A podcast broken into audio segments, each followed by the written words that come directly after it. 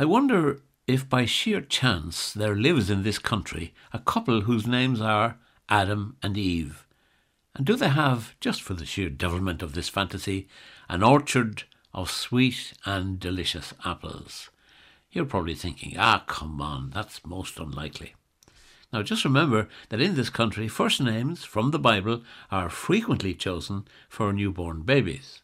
For example, for girls, there's Mary, Elizabeth, Anne, Rebecca, Ruth, and Eve.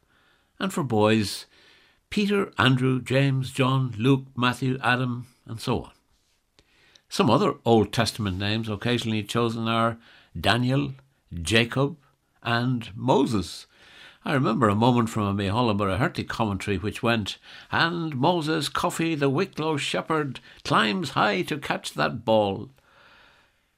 When I was a boy, it wasn't unusual to hear the name Jeremiah.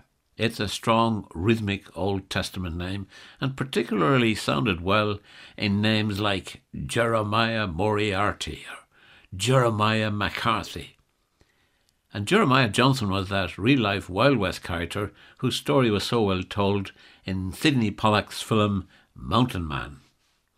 A friend of mine is called Jeremiah, Socially, he goes under the abbreviation Jerry.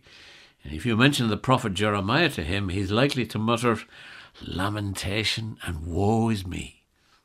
So, a brief quote from one of biblical Jeremiah's lamentations The joy of our heart is ceased, our dance is turned into mourning, the crown is fallen from our head. Woe unto us!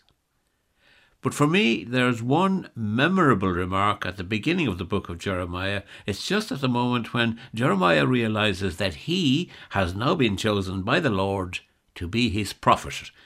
In shocked astonishment, Jeremiah's first reaction is, Ah, Lord God! Yes, he'd got tough news, so who'd blame him?